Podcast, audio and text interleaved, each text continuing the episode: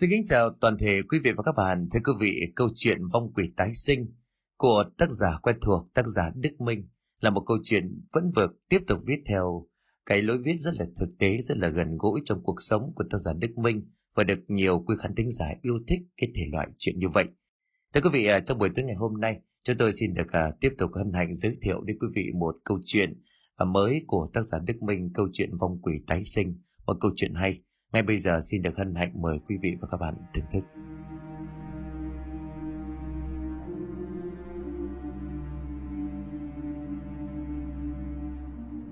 Sơn đang ăn giờ tu mì thì có cuộc gọi tới. Về liếc nhìn màn hình thì Sơn sáng cả mắt lên. Đó chính là ông Tân, người mà Sơn gọi là sư phụ. Vội buông đũa Sơn liền nghe máy. Alo thưa sư phụ, con đây, con đây, sư phụ có gì sai bảo? Cả tuần không thấy thấy người đâu, con cứ tưởng là người chim cút sang Trung Quốc rồi chứ. Mà cha nhà mày, thầy còn đang đầy việc ở bên Việt Nam, mò qua Trung Quốc mà làm gì? Bộ mày nghĩ là tao rảnh háng lắm à? à thì ai biết, tưởng nhớ mấy bà cô bên đấy chứ. Thôi, không có luyên thuyên. Chuẩn bị có nhiệm vụ mới, có muốn theo để mở rộng tầm mắt không? Sơn nghe vậy thì hào hứng, ui rồi ôi có chứ sao lại không? Thầy biết tính con cơ mà, ở đâu có ma quỷ là con khoái lắm con mà mạnh được bằng một phần của thầy thôi đó là con sẽ tìm ma quỷ khắp cái Việt Nam này, tiêu diệt hết chúng nó luôn. Ông Tân vuốt một tròm dầu lún phún cười mà nói. Cái chịu khó theo vi sư học hỏi đi, rồi có một ngày á mày sẽ được như vi sư thôi. Sơn đáp, không biết bao giờ cho tới ngày ấy thầy nhỉ? Thiên phú của mày cũng có cơ mà, nếu mà chậm thì cũng chỉ khoảng 40-50, yên tâm không lâu. Sơn nghe xong thì giấy đành đạch lên mà nói, thôi con lạy bố, lúc đó con già khú rồi tinh thông đạo pháp thì làm được cái tích sự gì? Ông Tân nghe vậy phá lên cười khoái trá. Tiên sư nhà mày, thôi lo chuẩn bị đồ đạc đi, 9 giờ tối thì qua đón. Sơn cúp máy rồi nói to, bà chủ cho cháu gửi tiền tô mi. Ông Tân vốn được mệnh danh là đệ nhất pháp ấn sư. Từ năm 10 tuổi nghe nói ông sang Trung Quốc theo học một đạo phái bí ẩn trên núi Côn Luân – trưởng môn nhân của giáo phái này nghe nói là một vị đạo gia siêu việt. Ông ta trên thông tiền văn dưới tưởng địa lý, phong thủy ngũ hành kỳ môn độn giáp đều tinh thông đến mức tuyệt đỉnh. Không những vậy, còn có một thân nội đạo gia chính tâm trí cương trí dương cuồn cuộn bất tuyệt đạo thường bất nhập, thủy hòa bất xâm. Đạo pháp của ông ta đạt đến cảnh giới thượng thừa, thông đạo hàng ngàn chú ấn khác nhau Ma quỷ người thấy mùi cơ thể của ông ta chạy xa 10 cây. Âm minh thấy ông ta phải khép cúi đầu. Một vái bí ẩn này gần như sống cách tuyệt với xã hội bên ngoài, nên có lẽ không bị vòng quanh thời cuộc chi phối, giống như là một thế giới khác vậy. Ông Tân học đạo tuy năm 40 thì xuất sơn. Nhưng nói chung ông cũng không phải là dạng người rừng xuống núi, vì trong mấy chục năm tu đạo, ông chính là người đại diện cho môn phái, để xuống núi giao thương mua bán này nọ. Nghe ông Tân kể, ông ta thừa hưởng hết tinh hoa của sư phụ, là đệ tử giỏi nhất. Sau khi sư phụ phi thăng thành tiên, đã căn dặn ông rất nhiều. Dặn ông cùng sư huynh trưởng của mình chấn hưng môn phái. Ông Tân tuy xuống núi hành đạo giúp đời 10 năm, thế nhưng lòng vẫn luôn hướng về phía bắc, hướng về núi Côn Luân. Có dịp hàng năm dỗ tổ ông đều vì núi để họp mặt mọi người – nhưng gốc ông Tân vẫn là bên Việt Nam, dù bố mẹ ông bà mấy cả rồi. Thế nhưng phần mộ bố mẹ ông bà đều ở Việt Nam. Vậy nên Việt Nam là quê hương của ông, còn núi Côn Luân ông xem như nơi tri kỷ của mình. Trong một lần diệt ma ông tình cờ gặp Sơn, một thanh niên ngoài 20 tuổi ngổ ngáo nông nổi, nhưng có một tâm hồn hiệp nghĩa, thích giúp đỡ mọi người, lại có thiên phú phù hợp với đạo Pháp. Không những vậy, lại còn là một kẻ duy tâm cho nên ông đã nhận cậu là đệ tử. Cũng có thể coi đó là duyên số, là ý của trời. Sơn chuẩn bị xong vài món hàng thì nằm lên giường bấm điện thoại chờ sư phụ tới đón. Trần có chuông thông báo vang lên, đó chính là đạt. Thằng bạn thân của sơn nó liền bắt máy. Alo, gọi gì đấy? Tí rảnh không? Đi làm vài ván bia chứ hả? Không được đâu, tí đi làm việc với sư phụ rồi. Đạt lúc này liền chề môi, ôi trời ơi, lại đi với cái ông nổi tiếng nữa hả? Lương có cao không? Sơn liền đáp, tao học theo nghề của sư phụ chứ lương lậu cái gì đâu. À, người ta cây cao bóng cả vậy mà. Người ta chịu cho mình theo là phúc của mình rồi đó. Đặt lúc này liền chép miệng. Ở ờ thì thôi tùy mày. Thế nhưng mà nhớ lo học cho xong. Lấy cái bằng rồi kiếm công việc ổn định nào đó mà làm. Chỗ bạn bè tao khuyên vậy thôi. Sơn lúc này liền gật gù nói. Ok biết rồi ông ơi, ông nói hoài vậy. Đàn cúp máy Sơn nằm rồi ngẫm nghĩ. Không biết cái con đường học vấn của mình nó sẽ đi về đâu đây. 9 giờ tối điện thoại của Sơn giao lên, ông Tân đã có mặt bên ngoài con hẻm. Sơn vác chiếc túi điện vài phi nhanh xuống dưới cổng nhà trọ. Đi bộ ra đầu con hẻm một chiếc mây bách màu đen đất đợi sẵn ở đó. Suốt 10 năm hành nghề khắp nơi, số tiền ông Tân kiếm được không nhỏ, dư sức để ông ta mua được vài căn nhà ở Hà Nội và Sài Gòn. Vài con xe sang để thay đổi. Xe leo lên xe vừa thắt dây an toàn nó vừa hỏi. Tới nay mình đi đâu hả sư phụ? Ông Tân miệng ngậm xì gà tay bấm chiếc vơ tu mạ vàng rồi đáp. Thế một tòa chung cư đang xây dở, chủ thầu mời ta tới vì nghi rằng chung cư đang bị quỷ ám xây mãi không được. Sân gần gù lại được bắt quỷ, chỉ nghĩ tới đó thôi cũng khiến cho Sơn phấn khích vô cùng. Đi khoảng 30 phút thì hai người có mặt tại khu đất. Khu đất này nằm ở quận ngoại thành, xung quanh lại chưa quy hoạch dọn dẹp, cho nên là vẫn còn nhiều bãi cỏ dại rộng lớn. Căn chung cư đang trong quá trình xây dựng thì liên tục gặp nhiều chuyện ma quái xảy ra, ảnh hưởng nghiêm trọng tới tiến độ thi công.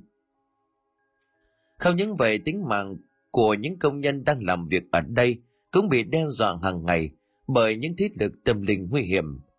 Ông Tân và Sơn bước xuống xe, người chạy ra đón tận nơi, chính là chủ thầu xây dựng của dự án này. Ông Tân dặn tài xế chờ bên ngoài sau đó ba người tiến vào bên trong.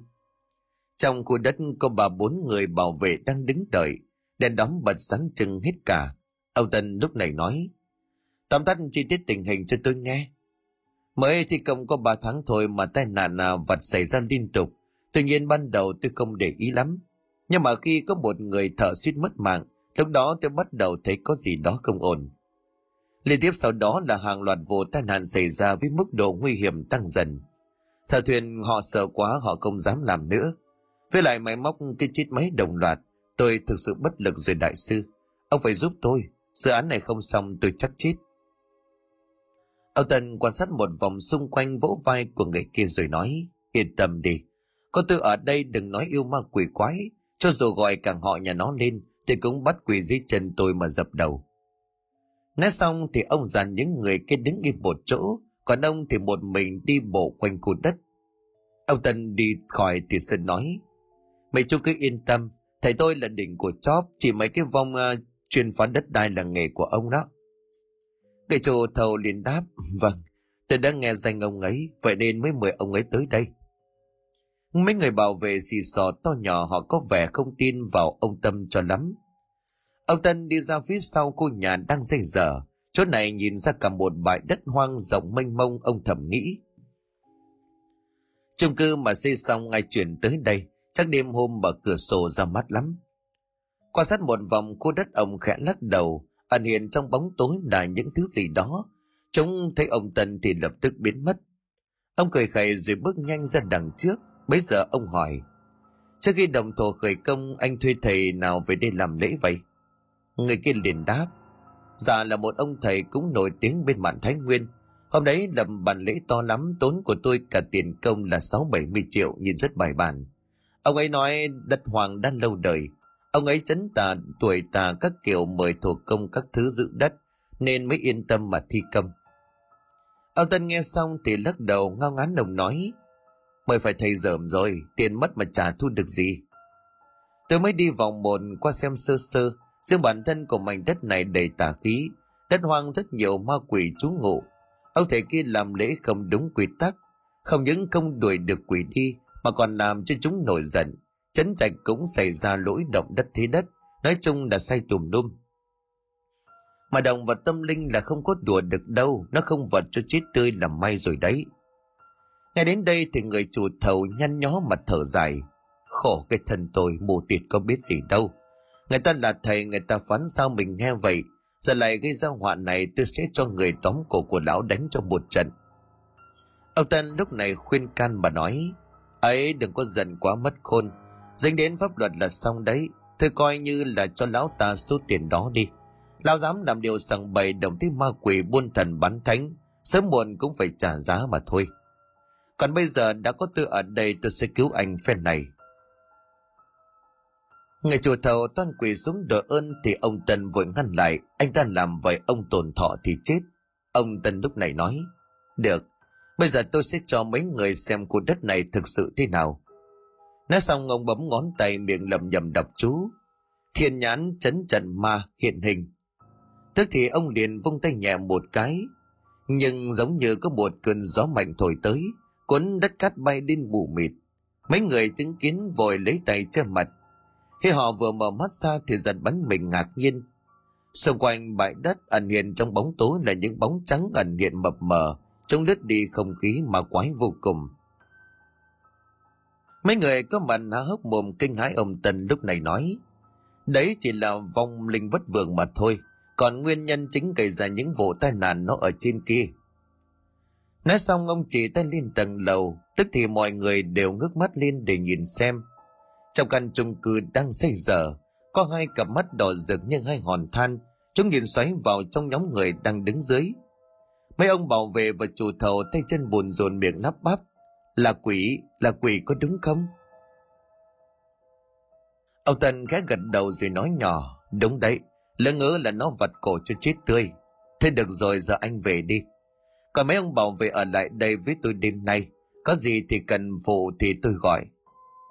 Đừng có sợ, có tôi ở đây không có việc gì phải sợ. Nói xong ông đưa cho họ một lá bùa rồi nói. Dán ngoài cửa căn tròi đi rồi ngồi im trong đó nghe tiếng gọi thì phải có mặt ngay đấy. Mấy người bảo vệ gật đầu vâng giả, dạ, đón lấy đá bùa chạy nhanh về căn tròi dán lên cửa, rồi chui toàn vào bên trong. Người chủ thầu cầm lá bùa phòng thân, anh ta nói chăm chữ nhờ thầy, rồi nhảy lên xe máy phóng nhanh ra con đường lớn biến mất tâm. Chỉ còn ông Tân và Sơn đứng dưới ông nói, lên trên thăm dò thuê đệ tử. Hai thầy trò tiến vào căn chung cư đang xây dở. Vừa đặt chân lên bậc thềm xi măng, một cảm giác gai người xuất hiện khiến cho Sơn nổi da gà. Nhiệt độ trong không khí nhanh chóng giảm xuống đột ngột. Không những vậy Sơn còn cảm thấy khó thở tức ngực đầu óc quay cuồng. Thế mạnh của Sơn tái đi ông Tân đặt tên lên vai của nó ngay lập tức một luồng cái nóng truyền vào khiến cho Sơn trong nháy mắt cảm thấy thư thái dễ chịu. Cơ thể nóng dần lên hô hấp trở nên dễ dàng. Sơn kinh ngạc nói, đó có phải là nội công? Ông Tân gật gù xác nhận đó chính là nội lực ông đáp. Quỷ khí trong ngôi nhà này dày đặc khắp nơi, bảo sao mấy người ở đây bị ốm đau bệnh tật. Mà mày hít nhiều là hôm sau cũng ốm liệt giường đấy con ạ. Hai thầy trò bước lên trên đến lầu ba, Đứng trên đây nhìn xuống có thể bao quát được toàn cảnh bên dưới. Do chưa xây lắp lan can cho nên nhìn vô cùng nguy hiểm. Đây là chỗ mà khi nãy nhóm người nhìn thấy hai bóng đen xì kia. Ông Tân nhìn xuống bên dưới sơn thì đứng sát vào ông. Mang tiếng là đi diệt quỷ, nhưng lúc này nó lại sợ muốn vãi đái cả ra quần. Ông Tân cảm nhận được sự run rẩy phát ra từ cơ thể của Sơn – bất chợt giật mình, tay của nó bấu chặt vào ở ông tân rồi miệng ú ớ. Thầy thầy thầy, có cái gì kia ông tân quay lại nhìn về đối diện, nơi bức tường xi măng, có hai bóng đen đang in hẳn ở trên đó. Ông tân cau mày, đấy không phải là bóng của ông và thằng sơn. Ông cười khẩy vung tay về phía trước một luồng cực mạnh bắn thẳng về phía bức tường tạo nên một tiếng va chạm rất to, xung chuyển cả tầng lầu. Mùi xi măng dưới nền nhà bị thổi bay mù mịt. Sân lẻ lưỡi đó là một đòn đánh cách khâm cây bình thường chúng phải có khi bị bay ra cả sáu bảy mét. Nguyên một mảng xi măng lớn bồng ra rơi xuống. Hai cái bóng đã biến mất. Ông tân liếc nhìn xung quanh miệng khẽ hỏi, xem chúng mày trốn được tới bao giờ? Bây giờ ông nhìn sơn rồi nói nhà này có hai vong quỷ rất mạnh chúng ngụ tại mảnh đất này đã lâu, ít ra cũng vài chục năm. Không thể hiểu nổi tại sao mảnh đất có chứng khí mạnh như vậy. Sống sẽ vô cùng có hại cho người dương, phải mò họ lại xây chung cư ở đây chứ. Mà cũng không trách được, vì suy cho cùng cũng toàn là người trần mắt thịt không thể nhìn ra vấn đề. Có trách thì trách những kẻ buôn thần bắn thánh, không đủ năng lực mà lại chuyên đi lừa gạt thiên hạ mà thôi. Ông Tân nhìn xuống dưới sân mà nói, có khả năng dưới móng nhà này có quỷ cốt, phải nên vong quỷ mới trú ngụ ở đây. Nếu không trừ đi căn nhà này sẽ biến thành một chung cư ma, sẽ không một ai có thể ở được. Sơn nghe vậy lúc này liền đáp, ý thầy là dưới đất có hài cốt để chết lâu năm, sau đó thì hóa quỷ ư. Không những vậy khi chết thù hận rất cao, bởi vậy mới sinh ra nhiều quỷ khí như vậy. Nhưng mà thôi, việc quan trọng bây giờ cần làm là giải quyết hai vòng trước đã, rồi muốn làm gì thì làm. Nói xong ông Tân cùng với Sơn đi xuống bên dưới, ông liền hét lớn. Mấy người bước ra đây tôi nhờ một chút. Bốn người bảo vệ nghe vậy thì vội vàng mở cửa chạy ra. Đứng xếp hàng ông Tân hỏi ngày tháng năm sinh của từng người. Cuối cùng chọn lấy một ông bảo anh ta bước lên phía trước. Xong rồi miệng của ông bắt đầu lầm nhầm chú Pháp. Ông đưa mắt nhìn thẳng vào người được chọn. Đột nhiên anh ta có giật linh hồi, mắt trần trừng lên trắng giá không thấy lòng đen. Nhìn giống y như là bị giật kinh phong vậy. Mấy đứa kia hoảng hốt không biết xảy ra chuyện gì, thì anh ta lại bất ngờ đứng im như pho tượng. Ông Tân lúc này hỏi. Mấy người kia hoảng hốt không biết xảy ra chuyện gì, thì anh ta lại bất ngờ đứng im như pho tượng. Ông Tân lúc này liền hỏi, Phong là nam hay nữ trước khi nào bao tuổi? Người kia liền cất giọng nói, đó là giọng của một người phụ nữ, khăn đục, là nữ, chết năm 92 giặt về đây 26 tuổi. Nghe thấy chết giọng là Hoác Sơn cũng như ba người bảo vệ kia trốn mắt kinh ngạc, đây chính là hiện tượng nhập xác. Ông Tân cao mày suy nghĩ, chết ở nơi khác mà giặt về tận đây, không lẽ do đất có nhiều âm khí cho nên thu hút ma quỷ? Ông Tân liền hỏi tiếp, Biết hai con quỷ kia chứ? Biết chứ sao lại không? Cho nó làm vương ở đây. Nhiều vụ tai nạn trên cung đường này đều là do bọn nó gây ra. Bọn nó tính giết sạch công nhân ở đây. Vong vất vưởng như bọn ta không dám làm gì đâu. Ông Tân lúc này liền hỏi tiếp. Lê định hai đứa này ra sao? Vong liền đáp. Từ khi ta về đây, chú ngộ đã thấy hai kẻ đó. Chúng nó đã tu thành quỷ. Người bình thường không cẩn thận bị vật chết tươi Sở dĩ đám người này ở đây mấy tháng mà không ai chết là do lão thầy kia ngay đêm hôm đầu tiên đã chấn xuống đất này một đạo.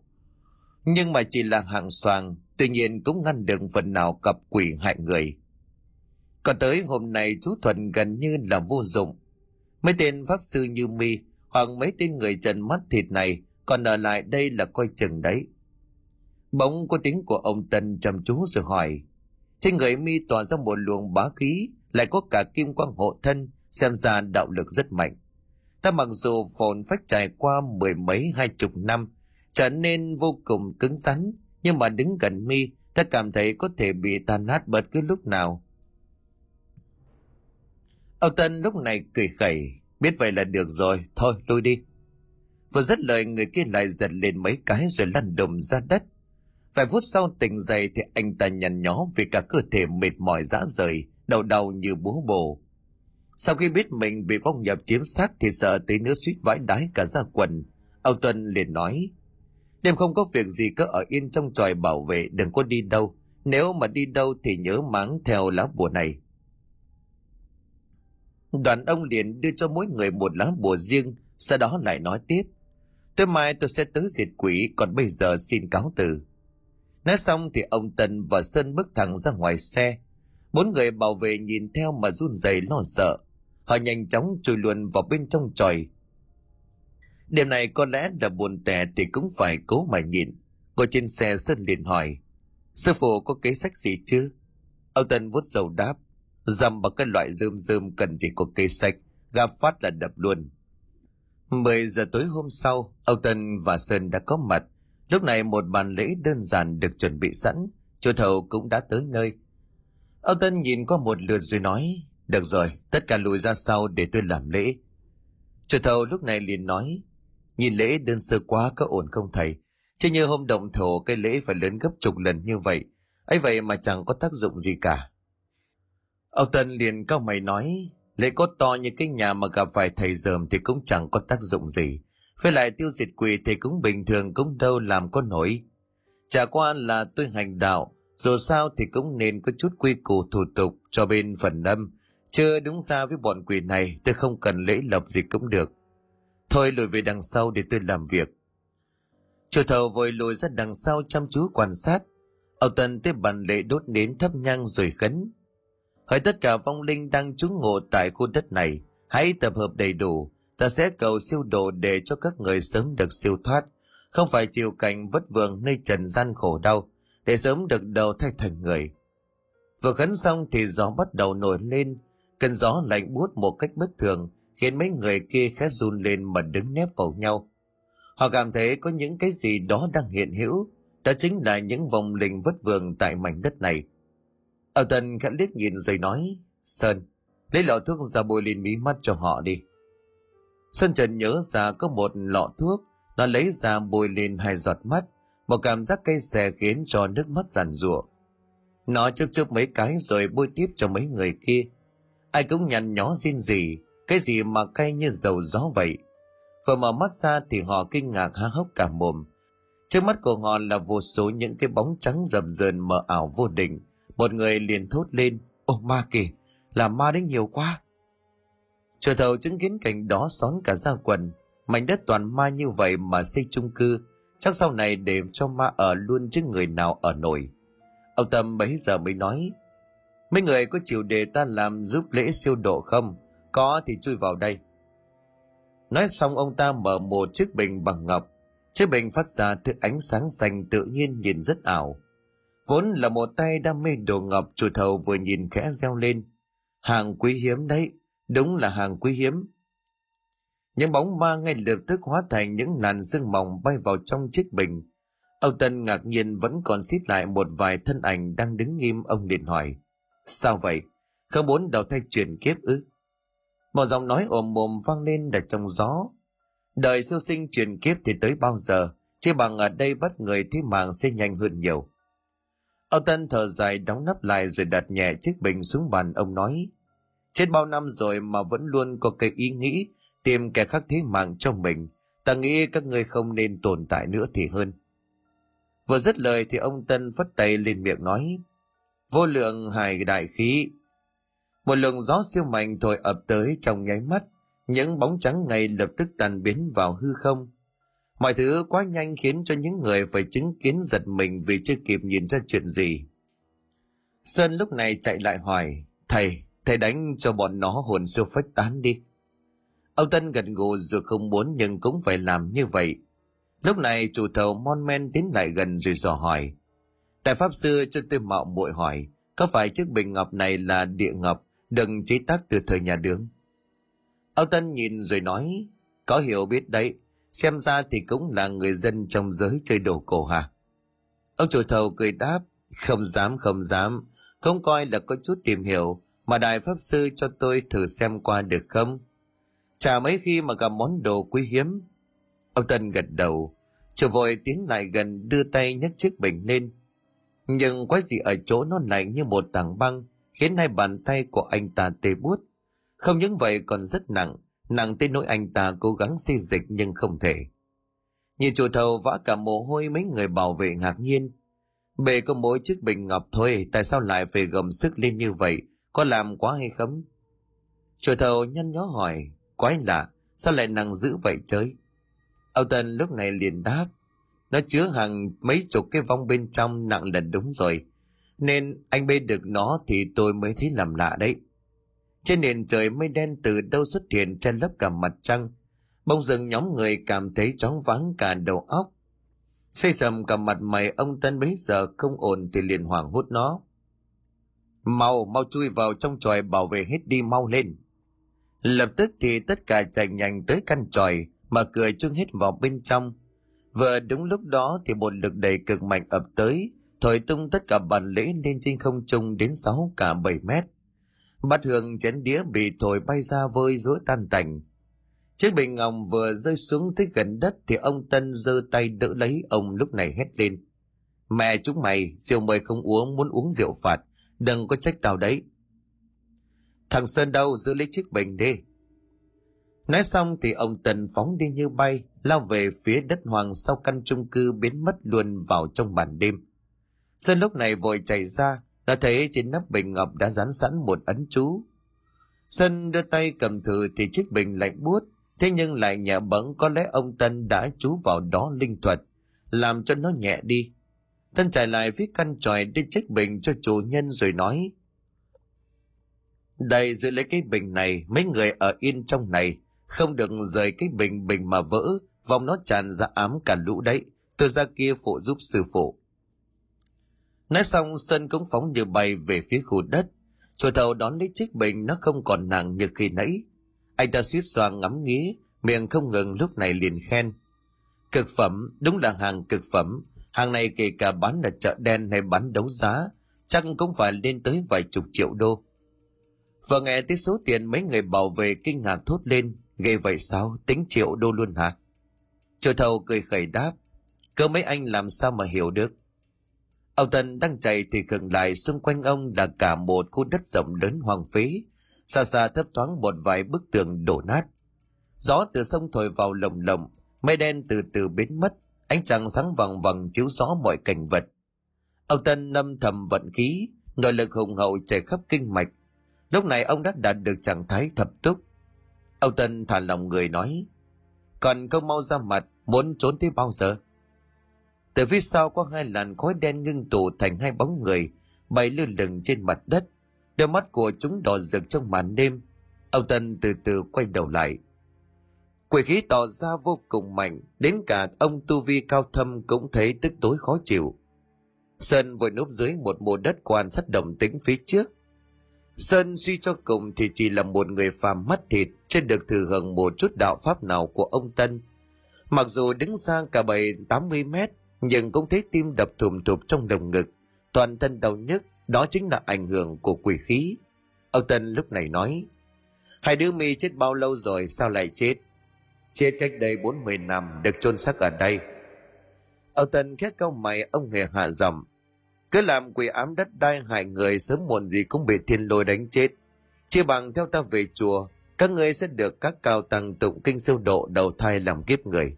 Không cần, Bọn tao chỉ cần giết mày, hút linh hồn đạo pháp của mày, thì bọn tao có năng lực vô biên cần gì phải làm người. Vừa dứt lời chúng lao về ông Tân với một tốc độ cực nhanh. Nhưng tốc độ của ông còn nhanh hơn, ông ngả người né đòn tấn công chí mạng. Nhảy vòn ra xa sáu bảy mét ông tần đứng dạng cả hai chân, hai tay chắp vào nhau mà nói. Nếu đã như vậy tao sẽ cho chúng mày vạn kiếp bất phục. Ngay lập tức miệng công lầm nhầm đọc kim giáp thần đực. Xung quanh cơ thể bao trùm một lớp kim quang màu vàng nhạt phát sáng trong bóng tối, giống như quét một lớp bột lên tinh lên người vậy. Đã xong lớp giáp phòng thủ, ông tần lao về phía trước, dùng hai cánh tay bổ xuống miệng hét lớn. Liệt dương đao, liệt dương song huy. Khi lực xuất hiện là hai cánh tay tụ thành hình giống như hai lưới đao, mờ mờ ẩn hiện, nhưng có sức sát thương kinh người. Phong hồn ngạ quỷ chỉ cần bị chém trúng một nhát, đảm bảo hồn phách không còn nguyên vẹn. Hai phong quỷ tránh được nhát chém chúng lập tức phản đòn. Hai mũi nhọn như là hai phóng lợn, nhắm thẳng vào ngực của ông Tân mà xin tới. Nhưng vừa chạm vào đã nổ tanh bành, bởi vì lớp giáp bảo vệ kia đau thương bất nhập thủy hỏa bất xâm. Sơn ngồi xem lén mà trúng mắt kinh ngạc, nó luôn muốn tự tay hủy diệt. Thế nhưng gặp mấy loại quỷ như vậy, khéo chưa kịp làm gì thì đã bị cho đi luôn vậy mà ông tân có thể chiếm thế thượng phong đủ để hiểu tu vi cùng tà cao như thế nào bỗng nhiên ông tân kinh ngạc nói có tà thuật khống chế chúng mày rút cuộc là ai hai bóng đèn điên cuồng chỉ biết lao về phía trước mà gầm lên sát sát sát chúng lao vào ông tân khói đèn cứ như vậy tỏa ra xung quanh khiến cây cỏ như là héo úa đổ dạt qua một bên gió cứ như vậy thổi tứ phía những cơn gió chứa đầy uy lực của quỷ khí và đau lực, giống như những lưỡi đào vô hình, thổi qua khiến cho Sơn đau rắt mặt mày, vội vàng núp xuống để né tránh. Bóng đèn lúc này liền rít lên, cản đường hai anh em tao, giết hết. Ông Tân biết chắc có nội tình ẩn khúc gì, ngay lập tức thi triển chiêu thức phòng thủ, hai tay tạo thành vòng tròn miệng hét lớn. Âm dương đại na di Cả không gian như bị uốn khúc, không khí bị hút vào xoáy theo chiều thái cực của đại Nazi. Hai luồng khói đen cũng bị hút theo, hoàn toàn mất phương hướng. chớp lấy cởi cơ ông Tân tung đòn cực mạnh, liên tiếp giáng chục cú đấm trước đầy đau lực tung ra, nhắm cố định vào một con quỷ phóng tới. Hiền viên kinh thiền quyết tam thập bát tầng thiên những cú va chạm phát âm thanh đùng đùng như tiếng sấm, đứng cách xa mấy chục mét sơn cũng cảm nhận được uy lực. Một vòng quỷ ăn tròn nhiều đòn đánh, nó bị thổi văng ra xa cả gần chục mét. Còn kia thấy vậy rú lên điên dài hai bộ móng vuốt đen xì vươn ra, nhắm vào ông tân xiên tới. Ông tân khẽ liếc nhìn miệng lẩm bẩm, muốn thí mạng với tao, mày chưa đủ tư cách. Ngón tay cái của ông bắn ra một luồng vô hình luồng khí bay với tốc độ cực nhanh, xuyên thủng đám khói đen khiến nó đau đớn hết lên điên dại. Ông tân nhếch mép cười nói, chúng thiếu xương kiếm khí, còn vết của mày chưa tan đã là có bản lãnh. Ngay lập tức vòng kia phóng về ông tân giống như muốn điều chết. Ông tân kinh ngạc toàn thân ông bất ngờ bị quỷ khí bổ vây, tay chân cứng nhắc không sao di chuyển. Ông nhìn sang bên phải thì một cái vòng còn lại nó đang quằn quại giống như đau đớn lắm vậy nhưng ngay lập tức bay lên không trung, rồi biến mất vào trong màn đêm. Tới bây giờ ông mới hiểu thì ra một đứa thí mạng chặn ông lại, để đứa còn lại chạy thoát. Cả cơ thể của ông không thể cử động, vì xung quanh toàn thân bị một luồng khói dày đặc bao phủ. Cái bóng đèn lao về phía ông với một tốc độ kinh người, gió thổi mù mịt. Sợi kinh hãi không dám nhìn nữa, nó cúi dạp người xuống rồi hét lên. Sư phụ, không xong rồi trong giây phút sinh tử, ngay lập tức ông tân liền hét lớn. Không thương bảo giám, ngũ thành công lực, phá. Một tiếng nổ đình tài nhức óc vang rồi cả không gian. Lồng khói đen bị uy lực của không thương thổi cho tan biến. Bóng đèn kia còn chưa kịp chạm vào người ông tân, thì đã bị lực phản chấn thổi bay xa cả chục mét. Ông tân hồi khí miệng lầm bầm con mẹ nó hiểm thật đấy. Nếu chúng một đoàn toàn lực của nó em bị chảy máu mất sơn trống vắng sau tiếng nổ vừa rồi. Nó ngẩng đầu lên nhìn thì kinh ngạc. Cả một khoảng đất rộng lớn cây cỏ bị thổi cho nát bét ngã dạp xuống đất. Ở tận căn tròi những người kia cảm nhận được họ im lặng nghe ngóng chủ thầu bền hỏi cái gì nổ vậy chứ? Mấy người bảo vệ lắc đầu không biết. Ở trong một căn nhà gỗ nơi ngoại ô của thành phố có một lão già 80 đột nhiên bị thổ huyết lăn đùng ra nền nhà. Căn nhà gỗ u ám tối tăm, chỉ có ánh sáng duy nhất phát ra từ bóng đèn thờ. Trước mặt của lão già là rất nhiều bệ thờ với những pho tượng quỷ dị bùa chú lễ vật la liệt. Nhìn qua có thể đoán lão ta là khả năng cao là thầy cúng hay một pháp sư gì đó. Lão run rẩy ngồi dậy từ bên trên mái nhà, một luồng khói đen lao vụt xuống tụ thành một hình hài bé nhỏ, cơ bồn đôi mắt đỏ rực. Bóng đèn riêng gì đau đớn bụng của nó thùng một lỗ chưa liền lại. Lão già lúc này run rẩy. Anh trai của con, anh trai của con có lẽ không qua khỏi. Bóng đèn kia khẽ rung lên một tiếng khóc xé lòng vòng vòng cả ngôi nhà. Tại khu đất ông Tần tiến lại gần thân ảnh kia sắp tàn biến. Nó nằm trên mặt đất như thòi thóp. Sân vội vàng chạy lại mà nói lớn. Thầy, thầy thắng đẹp mắt vãi, đúng là vô địch thiên hạ. Ngu nó vừa thôi, Mày núp đấy nếu bị phát hiện, phi sư cũng không cứu được đâu. Sợ gì chứ? Chẳng phải sư phụ thắng là sao? Cơ mà vấn đề cho một con chạy được. Âu Tân nhìn về thân ảnh kia rồi nói, rốt cuộc bọn mày là ai? Vì sao lại được chôn dưới khu đất này? Cái bóng im lặng, hai mắt của nó dần biến mất không còn phát sáng.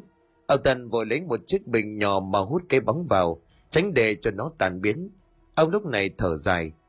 Khó hiểu thật đó, chắc chắn có uẩn khúc ta phải tìm cho ra mới được cả hai thầy trò quay về căn chung cư ông tân nói lớn ra cả đi xong rồi. Lúc này mấy người kia mới chui từ trong tròi bảo vệ ra. Trời thầu lúc này vội nói, xong rừng hả thầy? Thầy diệt hai con quỷ rồi phải không? Trời thầu giật mình ấy chết, phải nhớ mà may nó quay trở lại trả thù thì sao? Bố bảo nó không dám quay lại. Ta đã chấn mảnh đất này cứ yên tâm mà xây, sẽ không có ma quỷ nào xâm phạm được nữa. Tới mai anh cho người tới đây theo chỉ dẫn của tôi đào chỗ lên kia.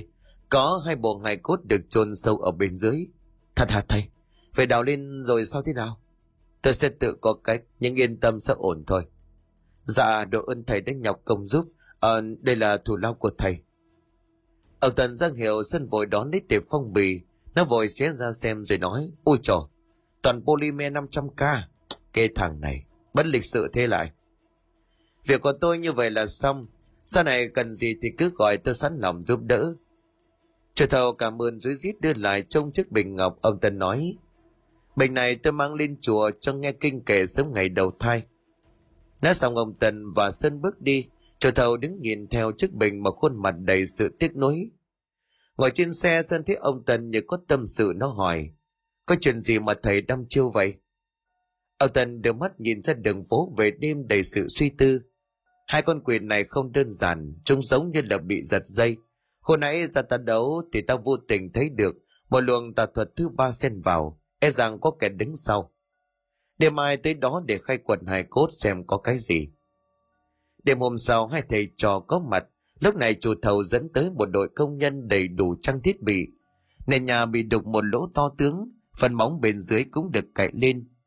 Chủ thầu lúc này nói, thầy đợi một chút sắp xong rồi. Ông Tân ngồi xuống chiếc ghế nhựa, Sơn cũng ngồi xuống bên cạnh. Sơn lấy điện thoại ra lướt xe tin tức, một lúc sau nó nói, cái tập đoàn địa ốc thế kỷ này có vẻ đang bành trướng quá sư phụ, còn thấy họ thâu tóm khá nhiều đất đai. Ông Tần khẽ liếc nhìn địa ốc thế kỷ đúng là một tập đoàn bất động sản lớn. Chủ tịch hội đồng quản trị là doanh nhân nước tiếng một thời Đỗ Doanh, năm nay 80. Vì vậy mà nên người này lui về sau để con trai ruột lên thay, nhưng vẫn nắm quyền được tối cao. Lúc này một người công nhân nói lớn, tao thấy gì vật rồi thưa ông chủ. Ông Tân cùng nhóm người vội vàng chạy lại, đèn đúc sáng trưng chiếu xuống bên dưới một cái hố rộng và sâu có 6-7 mét. Ông Tân khẽ nhíu mày đó là mảnh quan tài tuy đã mục nát, nhưng đúng là như vậy. Ông Tân lúc này cầm cây xà beng rồi nói, mấy người trèo lên hết đi để mình tôi xuống. Khi mấy người công nhân leo lên thì ông Tân nhảy xuống hố. Ai nhìn cũng kinh ngạc. Hố sâu như vậy thanh niên còn không dám nhảy. ấy vậy mà ông nhảy nhẹ như không. Ông Tần vung xà beng thổi xuống. Từng quảng đất mềm cứ như vậy lở ra. Lộ nguyên hình là một cỗ quan tài rộng. Bên trong là hai bộ ngài cốt đen, quỷ dị vô cùng. Một luồng hắc ám sộc lên nông tân vận nội lực, luồng khí bị chấn cho tan biến.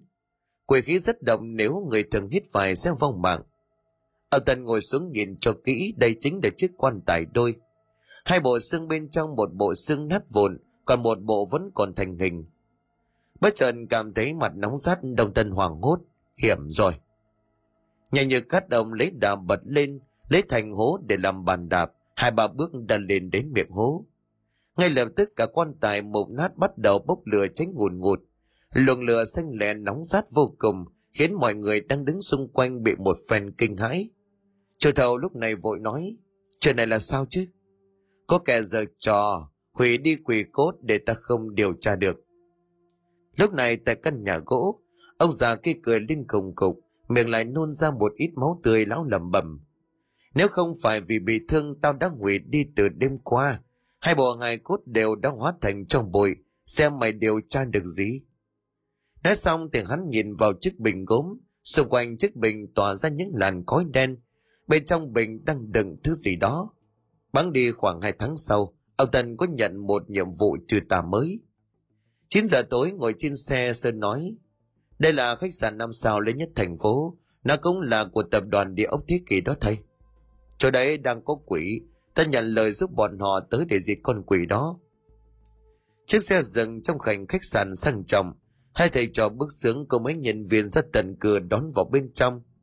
Và tới nơi khu đại sảnh rộng lớn một cảm giác ớn lạnh khiến Sơn nổi cả gai ốc. Một đám người đang đứng im, có một người đàn ông ngoài 60 đi qua đi lại vô cùng sốt ruột. Ông Tân nhìn thoáng qua xem tướng đã biết đây là một người có địa vị tầm cỡ. Người kia thấy ông Tân bước vào thì mừng rỡ nói, đây rồi, nghe danh hiệu thầy đã lâu nay mới được gặp mặt. Vâng, ông khách khí quá.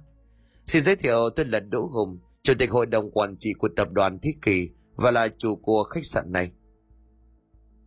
Ông Tân và rất ngạc nhiên, Chủ tịch Hội đồng Quản trị đích thân ra đón đúng là lạ. Đỗ Hùng tỏ ra giàu dĩ rồi nói, Thú thật với thầy, sắp tới chúng tôi sẽ đón một đoàn khách nước ngoài qua đây. Họ là những nhà đầu tư tới từ châu Âu vô cùng tiềm năng. Tôi đã lên kế hoạch đón họ tại nơi sang trọng này, vì nơi đây thuộc đẳng cấp quốc tế, đại diện cho chuỗi khách sạn nổi tiếng nhất nhì Việt Nam. Nhưng mà tất cả tháng này chúng tôi đều vô cùng đau đầu, một loạt các hiện tượng quái dị đã xảy ra, đã khiến cho những vị khách VIP vô cùng sợ. Tôi nghe giới thiệu cho nên là biết thầy, và mời thầy tới đây mong thầy giúp giải quyết từ chuyện tâm linh này. Tiền bạc không thành vấn đề. Ông Tân gần ngủ quan sát khu đại sảnh siêu rộng ông nói, tôi hiểu rồi, để tôi giúp ông hết mình. Bây giờ dẫn tôi đi một vòng các tầng lầu kể cho tôi nghe khái quát sự việc. Ngay lập tức giám đốc khách sạn được cử để dẫn ông Tân đi xem xét toàn bộ khách sạn. Theo sau là 10 vệ sĩ cao to trang bị đầy vũ khí rồi côi, kìm trích điện các thứ. Sân cũng vội vàng chạy theo sau. Đi qua các tầng lầu ông Tân đều thấy có sự xuất hiện của quỷ khí. Không những vậy còn có cái gì đó quen quen. Ông nghĩ chả có lẽ là lại là nó, sao nó lại xuất hiện ở đây? Sau khi nghe lời kể mọi chuyện diễn ra một tháng nay, từ giám đốc khách sạn ông Tân đoán quỷ này đang muốn nhắm vào một ai đó, nó chỉ muốn dụ người đó ra. Ông lúc này liền hỏi, một tháng nay mọi chuyện xảy ra càng đêm như vậy, thế chủ tịch của các anh ghé đây mấy lần? Giám đốc liền hỏi, hôm nay chủ tịch mới ghé vì sự việc đã nghiêm trọng, còn cả tháng qua ông ấy không ghé thăm lần nào. Ông Tân có mày suy nghĩ, nếu như vậy thì... Đúng lúc nhóm người đi ngang qua một ô cửa sổ rộng, ông Tân đưa mắt nhìn lên bầu trời, mà trăng đang bị dần che khuất bởi một đám mây đen đặc. Ông Tân chợt thấy lòng của mình nóng như lửa đốt, ông vội vàng bước như chạy về phía thằng máy nói lớn, mau lên, mau xuống đài sảnh nhanh đi có biến. Lúc này dưới đài sảnh chủ tịch Hùng đang đi qua đi lại tỏ vẻ vô cùng sốt ruột. Trong đám nhân viên đang đứng xung quanh, một cô gái biểu hiện rất kỳ lạ. Cổ của cô ta gân xanh nổi chẳng chịt, cái đầu lắc qua lắc lại, để mắt vô hồn nhìn thẳng về chủ tịch Hùng. Móng tay cô ta bắt đầu mọc dài nhọn hoắt đen xì, miệng nhiều nước sái giống như bị dại. Nhóm người còn đang xì xào nói chuyện thì cô ta lặng lẽ từ từ sẽ đám đông và tiến gần về phía ông Hùng. Thang máy đã xuống tới nơi. Đám người ông Tân vội vàng bước ra sảnh, ông Tân hoảng hốt nói, coi chừng. Ông Hồng giật mình quay lại phía sau thì đã thấy cô gái kia chỉ còn đứng cách mình chưa đầy hai mét. Bất thình lình nhanh như chớp, cô ta lao tới vùng hai cánh tay lên họng đâm thẳng vào cổ ông. Nhưng mà chưa kịp chạm vào người thì giống như có lực phản chấn đầy mạnh. Cô ta rú lên đau đớn, bị hất ngã văng ra đằng sau, nằm giấy rùa trên nền sành. Nhóm vệ sĩ vội chạy tới ông Tân tiến lại gần đặt tay lên vai của ông Hùng. Thì ra trên người của ông ta có đeo tà vật chấn tà, thảo nào mà yêu ma không xâm phạm được. Ông Hùng kinh hãi nhìn cô gái nằm bất động trên đất, cả cơ thể cô ta giật giật, miệng nhớ ra một dòng máu tươi. Chuyện quái quỷ gì vậy? Chuyện quái gì đang diễn ra? Ông Tân bước tới gần ngay lập tức một luồng khói đen xì thoát ra biến mất trong không trung. Hiện tượng quái gì xảy ra chớp nhoáng khiến tất cả mọi người một phiên giật mình. Cô gái nằm dưới đất đã tắt thở lập tức. Ông Tân thở dài ngồi xuống vuốt mắt cho nạn nhân xấu số. Sơn vội hỏi, tệ lắm mà thầy. Là con quỷ đó nó nhập vào cô này để mưu sát ông Hùng. Do quỷ lực của nó vô cùng mạnh và độc, cơ thể người thường bị nó mượn xác sẽ không chịu đựng nổi mà tử vong. Cả linh hồn cũng bị nó ăn rồi. Sơn run rẩy nắm chặt tay, nhìn xác cô gái trẻ nằm cứng đờ dưới nền đất mà nó dâng lên một nỗi cảm phấn. Sơn nói, sư phụ mình phải diệt nó. Đúng, phải diệt là cái chắc, nhưng trước tiên phải làm một vài chuyện đã. Nói xong ông Tân nhìn về Chủ tịch Hùng. Chủ tịch Hùng liền nhận ra lệnh đóng cửa khách sạn gấp, xử lý các xác nhanh chóng kín kẽ, bồi thường cho gia đình một cô gái số tiền lớn. Đoàn ông Tân nói, mời tiên sinh vào học trò lên phòng riêng, tôi tiện nói chuyện. Một căn phòng riêng tư để làm việc vô cùng sang trọng tiện nghi, ông Tân và Sơn bước vào. Rồi đang gặp gỡ đi nhiều nơi liên quan tới nhà giàu, thế nhưng ông Tần cũng phải trầm trù gật gù. Sơn thì khỏi nói mắt trốn lên kinh ngạc vì trước giờ chưa bao giờ không gian nào mà xa xỉ đến như vậy. rót ba ly rượu tây ông Hùng nói, mời tiên sinh, một cậu trai trẻ. Ông Tần và Sơn đón lên ly rượu, ngồi xuống ghế bấy giờ ông nói, Suốt cuộc anh có thủ oán gì với phong quỷ mà lại muốn giết anh, đã đã nhắm vào cái khách sạn này cả tháng nay, chỉ đợi anh xuất hiện là ra tay. May mà trên người quanh có mang linh vật chấn tà, khi nãy nó đã cứu anh một mạng. Ông Hồng nghe vậy thì lui trong cổ ra một sợi dây chuyền vàng, và dây chuyền có nạp một vật gì đó khá đẹp và lạ. Ý của thầy là cái này. Đúng, tôi thấy nó phát linh quang rất mạnh, có thể bảo vệ trông thoát khỏi yêu ma quỷ quái. Ông Hồng cười rồi đáp, quả nhiên là cao nhân cái gì cũng am hiểu, Cái linh vật này tôi đã tốn gần một bạc tỷ để mà thỉnh từ trên núi ở Trung Quốc. Nó đã yểm được linh lực vô cùng mạnh, hiếm khi nào nó rời khỏi người của tôi. Sơn lẻ lưỡi mỗi một sợi dây vàng bé tí mà cả bạc tỷ, đúng là người có tiền. Bây giờ ông Tân kể ngắn gọn sự việc chạm trán hay phong quỳ tại khu đất xây chung cư. Bây giờ nó lại xuất hiện ở đây, nhằm vào ông Hùng mà trừ khử. Ông Hùng khó hiểu ông ta nói, 40 năm trước tôi mới chỉ có 20, nào năm ấy bố tôi cho tôi đi du học ở bên Nga, du học xong về Việt Nam giúp bố quản lý mấy chi nhánh kinh doanh nhỏ của ông nội để lại. Sau này mới mở rộng làm ăn ra, rồi đi vào con đường kinh doanh đất đai bất động sản gần 30 năm. Quả thật hồi đó tôi không gây ra oán thù với ai, thế nỗi họ chết đi mà vẫn phải tìm tôi để giết. Với lại cặp phong linh mà thầy nói một nam một nữ bị chôn chung, thú thần tôi không có ấn tượng gì cả. Tôi không hề gian dối, đây là vấn đề liên quan đến tính mạng con người, tôi không dám gian nối nửa lời. Ông Tân quan sát chủ tịch Hùng khi ông Tân nói ánh mắt từ từ, cười trì khí tức phát ra.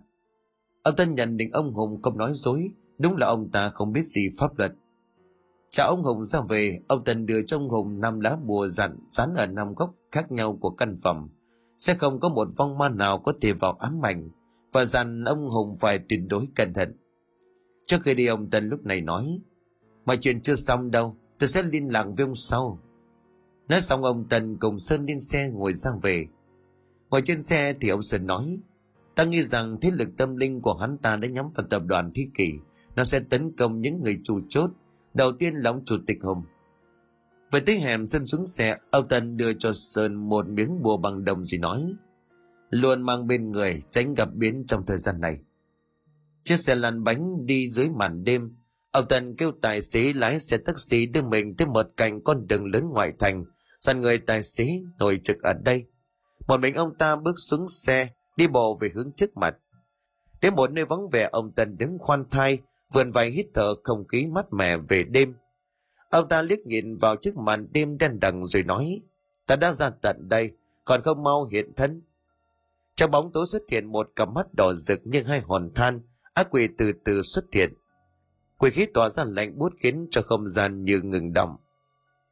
Ông Tần trong một điếu thuốc rít một hơi thật sâu.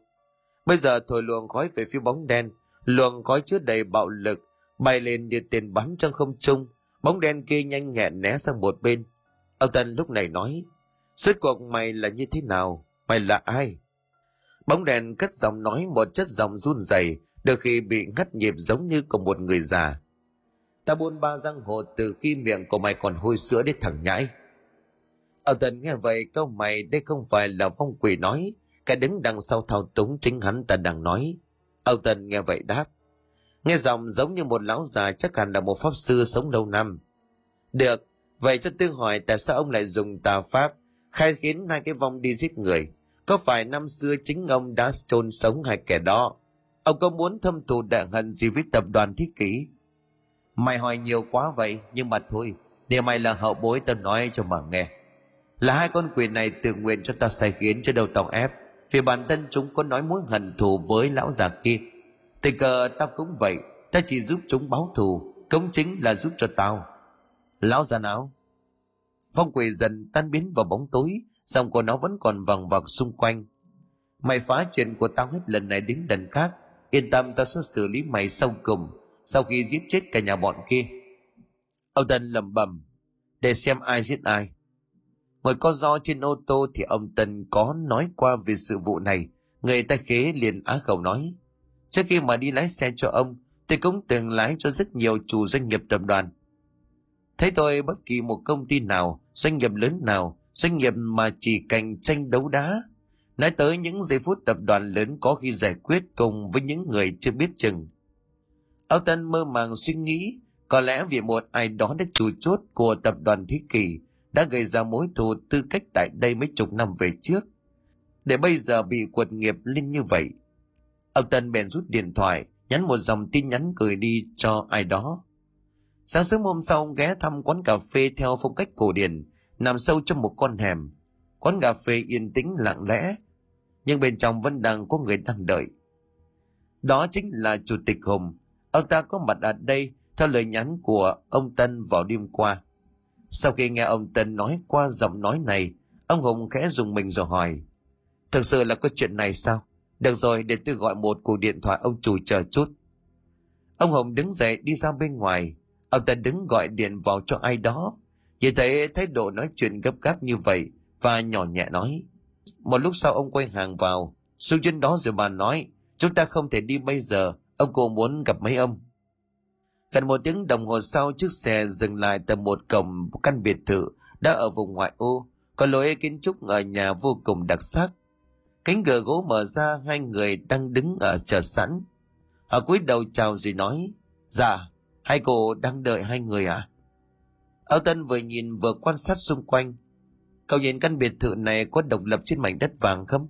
Vô cùng yên tĩnh và linh thiêng đấy.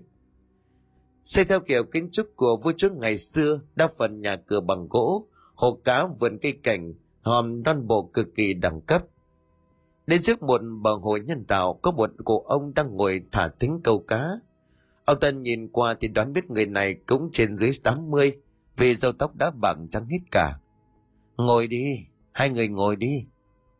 Ông Hùng tiến lại gần rồi nói, bố, đây là Pháp Đại Sư, người ấy giúp chúng ta để chấn trạch yểm khách. Thầy đã giúp chúng ta chấn nghiệm khách sạn đó à? Ông Tân không mấy ngạc nhiên vì ông đã đoán trước được tình hình. Thầy kia chính là Đỗ Doanh. Ông cô mỉm cười đứng dậy bắt tay ông Tân mà nói.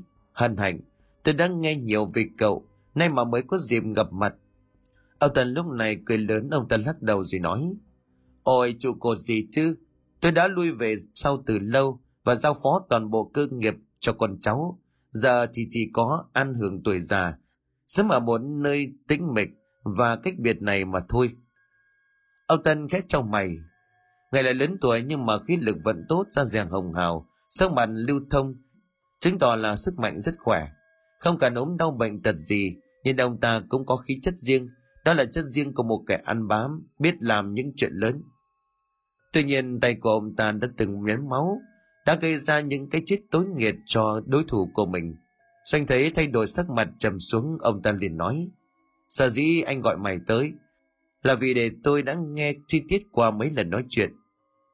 Chúng nhắm vào trong trái tim mà đoán rằng đó là hoa tuột cùng xương máu khi mà gây nhầm vào cả con lợn của cháu mình. Ông Hân lúc này liền đáp. Một người lão già biết dùng chu thuật và một đội trai rất trẻ. Ông có ấn tượng không? Đỗ Doanh giải nghệ từ lâu Ông ta như là hồi tưởng về quá khứ cách đây 40 năm về trước, khi ông Kha không có cơn đau bụng nào cả. Ông cổ thân sinh Đỗ Doanh chính là Đỗ Khảo, một doanh nhân nổi tiếng nhất xứ Bắc Kỳ thời đó. Ra thế khổng kinh doanh buôn bán tiền vào như nước. Đỗ Doanh từ khi sinh ra đã sống trong nhung lụa, nhưng không vì vậy mà ham chơi lười làm. Cha của ông ta giáo dục rất nghiêm khắc, cho hồng theo những ngôi trường nổi tiếng nhất của Pháp từ bấy giờ – Đỗ Khảo tin được rằng sau này con trai của ông có thể đủ tài để nối nghiệp ông, cai quản sản nghiệp của gia đình. Năm 20 tuổi, Đỗ Doanh trong một lần nổi hứng về quê du ngoạn, ông tình cờ gặp được một cô gái. Đây là một cô gái thôn quê vô cùng mộc mạc giản dị tên là Nhài, một cái tên đẹp hiếm hoi từ bấy giờ. Qua chán ngấy với những sự kiêu kỳ của mấy cô gái thành phố, Đỗ Doanh đã mê mẩn nét đẹp lao động mộc mạc chân chất của cô gái tên Nhài – Vợ bản thân cô gái cũng vậy. Lần đầu tiên nhìn thấy một chàng công tử hào hoa phong nhã sang trọng đến từ thành thị. Không khỏi khiến cho cô rung động bồi hồi. Sao biết rằng đỗ mốc đâu có thể đòi được mâm son. Nhưng cái duyên cái số nó là như vậy. Hai người tuy cách biệt lớn về tầng lớp xã hội, nhưng con tim của họ trao cho nhau chân thành. Từ đó đều đàn tuần nào Đỗ Doanh cũng đi về vùng quê nghèo để thăm người yêu của mình. Mối quan hệ này gây xôn xao cả một ngôi làng nhỏ. Có người thì mừng cho cô gái trẻ hiền lành đoan trang, có được một anh công tử yêu thương chiều chuộng thật lòng. Có người lại ghen ghét sinh lòng đố kỵ. Chỉ có gia đình ông bà đỗ khảo trên thành phố, do mày làm ăn buôn bán cho nên tuyệt nhiên, không hay biết gì về mối tình của cậu con trai. Trong làng khi đó có một thanh niên trạc tuổi đỗ danh và nhảy, anh ta tên là Trần Tâm. Người này là một người vô cùng bình thường, không có gì nổi bật, nghèo kết xác, bố mẹ mất sớm lại thuộc dạng bần cố nông ở trong làng. Anh ta cả ngày chỉ quanh quần ở mấy bờ ruộng con mương kiếm kế sinh nhai. Không những vậy còn bị tật một bên chân phải đi khập khiễng thành ra không có cô gái nào để ý, nhưng anh ta lại thầm yêu nhài bằng cả trái tim. Đã có lần lấy hết can đảm để thổ lộ, nhưng lại chỉ nhận được sự từ chối. Vì đối với nhài, cô coi trần tâm là một người bạn cùng xóm cậu lớn lên với nhau như bao đứa trẻ đồng trang lứa. Tự nhiên không thể có tình cảm nam nữ. Trần tâm buồn lắm, anh ta nghĩ lại bản thân, dù sao cũng chẳng có gì, đâu dám mơ tới ai. Ấy vậy đùng một cái, từ đâu chui ra thằng công tử bột nhà giàu.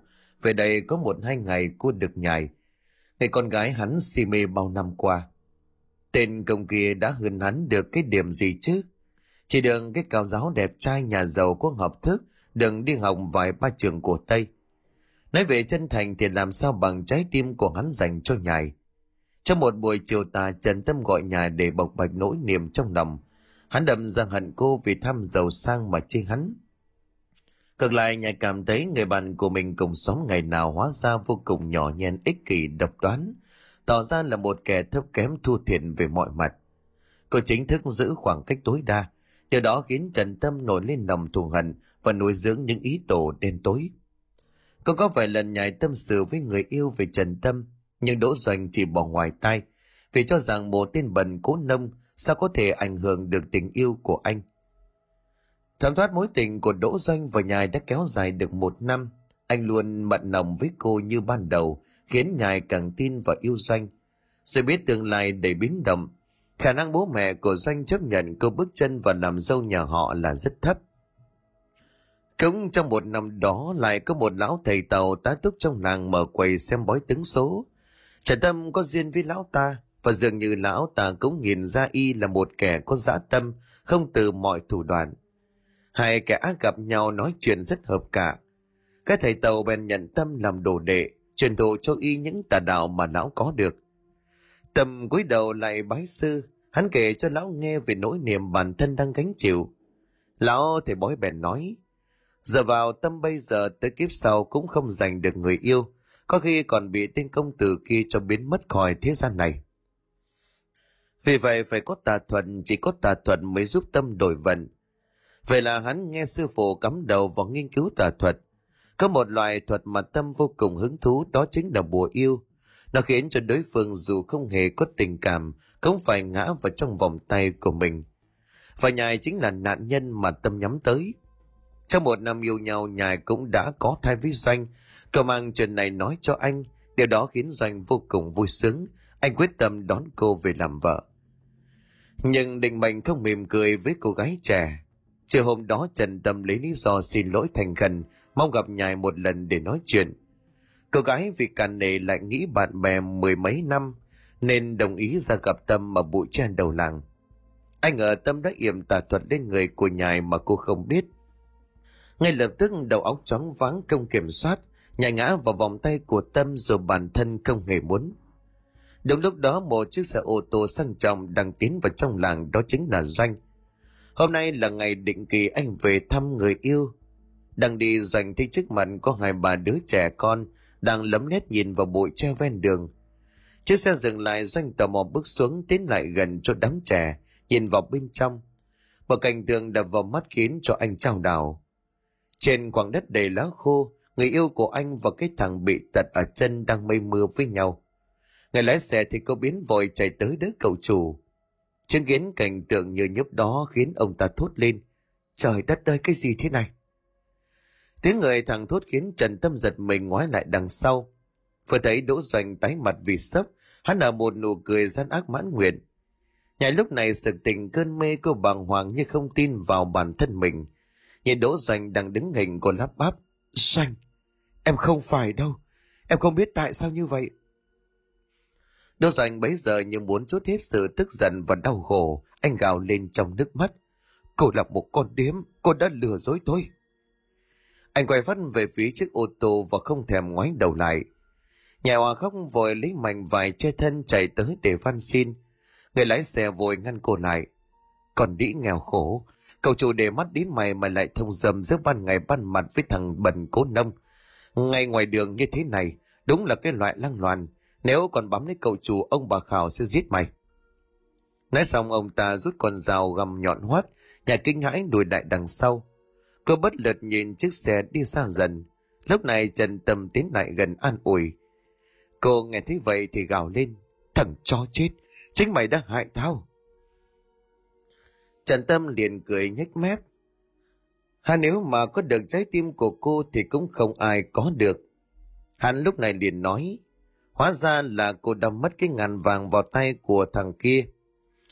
Giờ thì sao nó bỏ cô rồi cả cái làng cả cái tổng này, chỉ có còn nước ở với tôi, vì dù sao đi chăng nữa thì tôi cũng đã thấy hết của cô rồi. Trần Tâm cười lên một cách man dài, hắn được thỏa mãn thú tính của mình. Nhài cắn chặt môi tới mức dì máu. Ngay lúc này cứ muốn tự tử, nhưng nghĩ lại đứa con trong bụng phải được gặp đỗ xanh, cô không cam lòng. Cái tin chấn động đó lan ra cả làng, bà cô ruột người mà nhài sống cùng từ khi cha mẹ mất. Bà đau khổ thất vọng vì đứa cháu của mình. Cả xóm dèm pha lăng mại chửi bới, Nhà đành dọn về ở phía tâm trong một căn nhà xanh lụp sụp nơi bãi đất hoang sau nhà. Tới lúc này tâm mới biết nhài có mang và chắc chắn không phải con của gã. Tên sư phụ kia thấy như vậy thì liền bắt mạch thì phán nhài sinh đôi, một trai một gái, còn tâm thì bộ vô sinh từ lâu. Tâm bàng hoàng tột độ, tên sư phụ thở dài rồi nói, chuyện con vô sinh ta đã nhìn ra từ lâu, Bây giờ trong bụng của à đàn bà đó mang cốt nhục của thằng kia. Nếu không muốn giữ thì ép nó phá đi. Tâm uất hận nắn đập mạnh tay xuống đất mà nói. Không, không cần phá. Cứ để cho ngay đứa trẻ sinh ra và lớn lên. Sư phụ từng nói có một loại tà thuật trồn sống người hóa quỷ, rồi sai khiến đừng phong quỷ đó có đúng không? Các thầy liền gật đầu rồi giật mình. Đúng, thế nhưng loài tật thật đó tổn hại âm đức vô cùng, gánh nghiệm rất nặng vì quá dã man. Tâm liền quả quyết, nhưng còn muốn học nó để được báo thù. Vừa nói Tâm vừa khóc, vì dù sao tình cảm của hắn dành cho nhài cũng là thật lòng. Biết người mình yêu bị thằng khác làm cho có bầu, hắn vừa đau vừa hận, lại vui vì nhài bị bỏ rơi. Nhưng buồn vì cuối cùng cũng không có được tình cảm của cô. Các thầy tàu thở dài quyết định truyền thụ cho tâm bí kíp chôn sống sai khiến vong quỷ, sau đó lão tạm biệt rồi về nước, sau này Tâm cũng không nghe tin gì về sư phụ. Một khoảng thời gian trong một đêm mưa gió, ngày hạ sinh hai đứa bé sinh đôi, một trai một gái.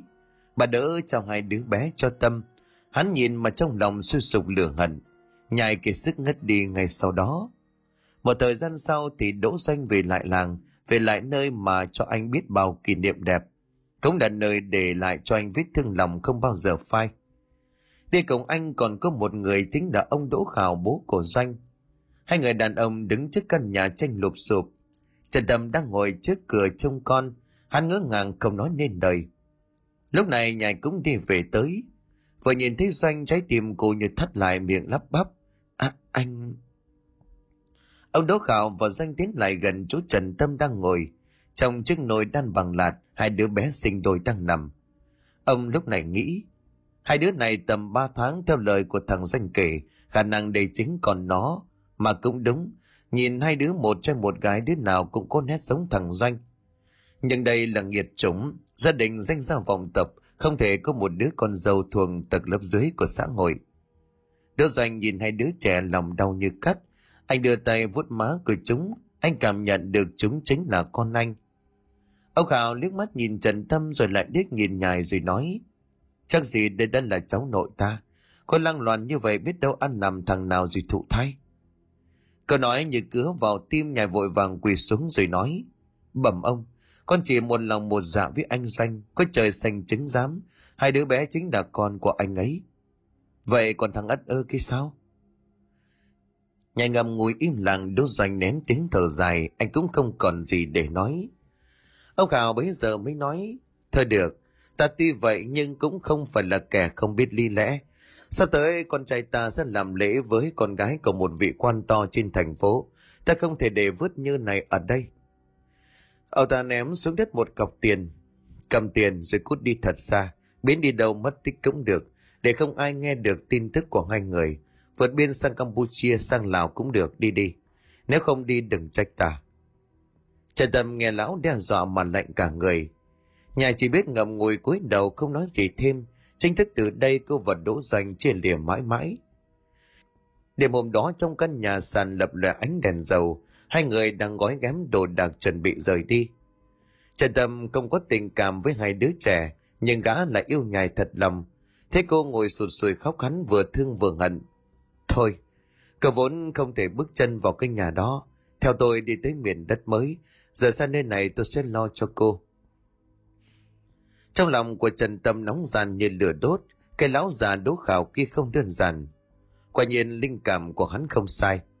Khi hai người còn đang mải mê chuẩn bị rời đi, thì bên ngoài có hai ba kẻ đang rình mò. Chúng cầm sẵn trên tay những chai dầu hỏa. Trần Tâm chợt người thấy một mùi gì khét khét, khói ở đầu bốc lên và vào bên trong. Nhảy cũng thấy là cô gái đứng dậy đi ra phía cửa định xem chuyện gì, thì ngay lập tức thấy một bóng người. Nhà giật mình kinh hãi bỗng cô cảm thấy bụng của mình đau nhói, như vật gì sắc nhọn đâm vào. Cô xuống xem thì máu từ bụng chảy ra, vội vàng đưa tay bịt miệng vết thương cô lảo đảo ngã ra đằng sau. Trần Tâm hoàng hốt đỡ lấy nhài mấy cả áo đèn đã biến mất. Hóa ra căn nhà đang bị bốc cháy dữ dội từ bên ngoài. Trong nháy mắt lửa bốc cao ngột ngụt, khói sộc vào bên trong khiến Trần Tâm ho sặc sụa, hai đứa bé khóc ré lên. Hắn cuống cuồng giữ chặt vết thương của nhài rồi hét lên. Đi, tôi đưa đi gặp thầy lang. Cô gái đáng thương dùng sức bình sinh rồi nói. Đi đi, bằng hai đứa trẻ đi kể tôi, mọc lên. Không thể chần chừ thêm, nhà tranh bên trong lại toàn củi và đồ dễ cháy, còn ấn ná là chết hết. Phía ngoài cửa lửa đang cháy hừng hực. Trần Tâm nén đau thương cắn chặt môi, hắn ôm phốc hai đứa bé cùng bọc tiền, rồi phi thân qua cửa sổ. Cả bà lăn lộn mấy vòng trên nền cỏ. Hắn vội vàng đứng dậy bàng hoàng nhìn lại căn nhà chìm trong biển lửa. Từ đằng xa có tiếng dân làng hò hét vang rồi. Trần Tâm vội ôm mấy đứa bé cắm đầu chạy thục mạng khỏi làng, mang theo sự uất hận mút trời. Trên một quảng đất cao có ba bốn người đang nhìn xuống nơi căn nhà bốc cháy. Đỗ Doanh quỳ gục xuống đầu đớn nước mắt anh tuôn rơi. Tuy yêu nhài hết lòng nhưng cũng vì vậy anh cũng hận cô thấu xương. Vì vốn dĩ anh cũng chỉ là một kẻ ích kỷ có tính sở hữu vô cùng cao. Ông Đỗ Khảo đặt tay lên vai con trai. Bọn nó đáng phải nhận kết cục như vậy. Mày không tàn nhẫn không lẽ để bọn nó chơi mình sao? Hãy nghe bố. Danh dự của con không thể vấy bẩn, sự nghiệp mới là quan trọng. Thẩm thoát đã 16-17 năm trôi qua. Lúc này ông Đỗ Khảo đã qua đời. Người đang điều hành sản nghiệp của gia đình chính là Đỗ Doanh. Về phía Trần Tâm hắn một mình nuôi hai đứa trẻ khôn lớn. Không có khi nào hắn không thôi tiêm nhiễm vào đầu hai đứa rằng Đỗ Doanh là kẻ không nhận con ruột. Y còn đăng tâm thiêu sống con của mình mẹ chúng đã không thể thoát được. Lớn lên trong hoàn cảnh như vậy khiến cho hai đứa trẻ phát triển không bình thường lúc nào cũng chỉ có thù hận. Trời đã giúp Trần Tâm, hai đứa trẻ mắc một chứng bệnh lạ, tính mạng không thể giữ, trước khi chết chúng có di nguyện báo thù cho mẹ.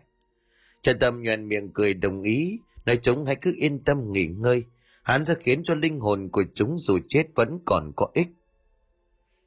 Trở về thực tại, ông Doanh ngừng nói, đôi mắt buồn bã hướng về phía xa. Ông Tâm liền thở dài, nếu là nghiệp phải trả, hai đứa bé một đứa tôi đã đánh gần tan hồn phách, chỉ còn sót lại một phần, còn một đứa thì như ông biết đấy, nó luôn tìm cách hãm hại gia đình của ông. Lúc này trong căn nhà gỗ nơi ngoài ô, lão già kia đang ho lên khủng khục, ói ra một ngụm máu tươi. Có lẽ lão không còn bao nhiêu thời gian, để mấy chục năm chỉ trông chờ vào lúc này. Lão dồn tư vi tà lực cả đời phá tung chiếc bình, luồng khói đen kia xuất hiện bấy giờ lão nói. Đã tới lúc rồi, lão già đỗ doanh và con cháu lão đang ở hít đó. Hãy tới đó để đổ sát đi, trả thù cho mẹ con, anh trai con. Từ hôm đó để tránh nguy hiểm, con cháu ông Doanh tập trung hết căn biệt thự, nhà vườn của ông. Dưới sự bảo hộ của ông Tân họ hy vọng tính mạng mình sẽ an toàn.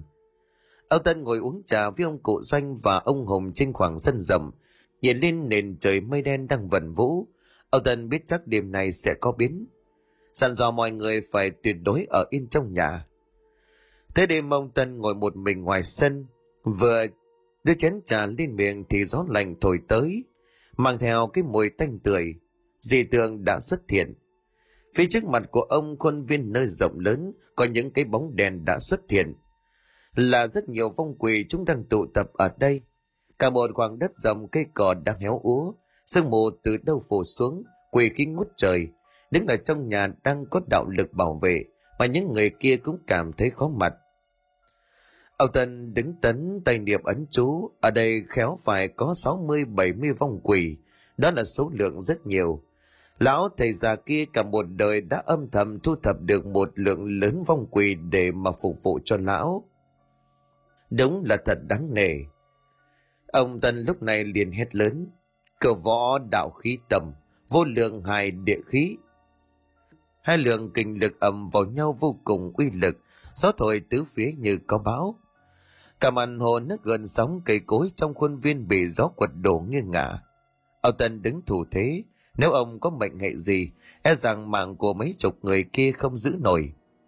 Lửa khói đen ập tới tiếng hò hét vang rồi như có một đám đông đang lao về phía ông. Chưa bao giờ ông Tân thấy áp lực như vậy. Cả mặt đất như là rung chuyển, quê khí tỏa ra khắp nơi trong bán kính bốn năm trăm mét. Ông Tân vận nội lực hai tay hình thành hai lưỡi đao. Cả hai bên lao vào choảng nhau, khói đen đằng che khuất khiến đám người trong nhà không thể nhìn rõ. Có nhiều vong lao về phía căn nhà nhưng bị cản lại bởi kim quang hộ thể từ những lá bùa rắn trước cửa. Âu Tân vừa chém vừa hét. Ta sẽ giải thoát cho tất cả các người. Tiếng va chạm kinh như vậy vang dội trong không trung, số lượng quá đông ông Tân dù thần đạo cái thế cũng phải kiệt sức. Âm dương đại na di không thể cản nổi. Vận khí để thăng ông Tân bồng ra bên ngoài miệng rồi nói. Lũ giỏi bỏ cút hết cho ta. Một luồng lực cực mạnh bắn ra xung quanh, khói đen bị thổi tan biến vào không trung. Tất cả những vong quỷ vây quanh ông bị lực phần chấn đánh cho tan hồn. Đám còn lại bị thổi bay về tứ phía. Ông liền ra tay sự tuyệt chiêu phòng thủ thứ hai. Thánh cực luân. Một bóng đèn lao về phía ông Tân với một vận tốc xé gió. Thánh cực luân tàn nát. Ông Tân thổ huyết bắn ra đằng sau ba bốn mét, bóng đèn kia cũng đã bật ngược lên không trung người bật dậy, xương cốt ông kêu lên răng rắc ông tân lau máu trên miệng mẹ nó chứ, tính thi mạng hay sao đó chính là vong quỷ kia nó để đôi mắt đỏ rực nhìn về hướng cánh cửa nơi ông cụ doanh đang đứng ông ta bỗng thấy một cảm giác kỳ lạ dâng lên trong lòng cứ như vậy ông nhìn chằm chằm vào vong quỷ không trước mắt nó xít lên lao về phía của ông doanh một tiếng nổ đình tài nhức óc vang lên khiến tất cả đều giật mình. Ông Tân bắt quyết miệng lầm bầm, nguy rồi, nó muốn phá kết giới bảo vệ. Ông Tân liền hét lên, lại đây baby, đối thủ của mi là ta. Cờ võ khí tông vô lượng hài đại khí. Trong một chiêu phải giải quyết xong, thiên lệnh đạo đàn thành lập công lực. Quỷ dữ bắn về phía ông Tân nhanh như điện xẹt, chỉ nghe nổ đùng một tiếng cực lớn, cả hai bên bị hất văng ra xa hơn chục mét. Ông tân lăn lồng lốc trên nền đất miệng thổ huyết. Ông vội ngước nhìn mà nói, nó sao rồi? Bóng quỷ vẫn dập dờn trên không trung. Bóng cánh cửa mở toang ông cổ doanh bước chân ra ngoài. Đức Hùng vội chạy tới. Bố, bố sao dậy ra đây, mau vào trong. Không, việc này do ta gây ra, hãy để ta kết thúc. Ông dừng lại ngước nhìn con quỷ đang dập dờn trên không. Ta đây, đỗ dần đây. Chính ta năm xưa đã không phải với bốn người, ta đã không phải với mẹ con của con hãy đưa ta đi gặp cô ấy ta đáng chết lúc này con quỷ cũng cạn kiệt khí lực nhưng nó quyết tâm phải giết được ông doanh nó lúc này rít lên ông bỏ rơi mẹ con tôi đang tâm thiêu sống chúng tôi đi chết đi dứt lời, nó dồn toàn lực lao về phía hai bố con ông tân cũng vừa hồi khí, không thể chần chừ ông nhảy về phía trước mà hét lên, không được cái tay con quỷ còn chưa chạm vào người của ông Doanh thỏ bàn tay ông Tân đã chân vào giữa. Một áp lực cực mạnh thổi bay đi tất cả. Ông Hùng ôm bố của mình văng ra xa 6-7 mét đàn lồng lốc trên nền cỏ. Ông Tân cũng bị bắn ra xa. Phong quỷ bị thổi cho tàn tác nó đã tận sức. Bỗng có một luồng khí kỳ lạ đỡ lấy nó. Bóng hình của một người phụ nữ ẩn hiện trong màn xương. Ông Tân tay ôm ngực kinh ngạc. Là ai vậy? Ông Danh đất đè lên người của ông Hùng đau đớn ngồi dậy. Vừa nhìn thấy cảnh tượng kia, ông chào hai hàng nước mắt.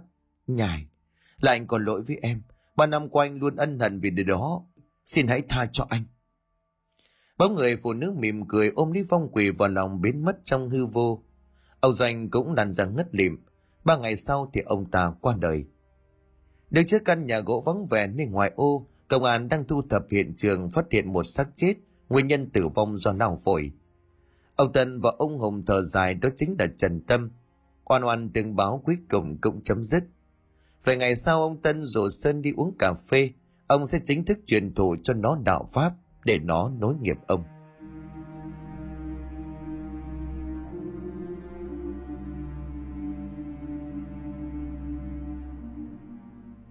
Xin cảm ơn quý khán thính giả đã chú ý đón nghe. Xin kính chào, tạm biệt quý vị và xin hẹn gặp lại quý vị và các bạn trong những câu chuyện tiếp theo.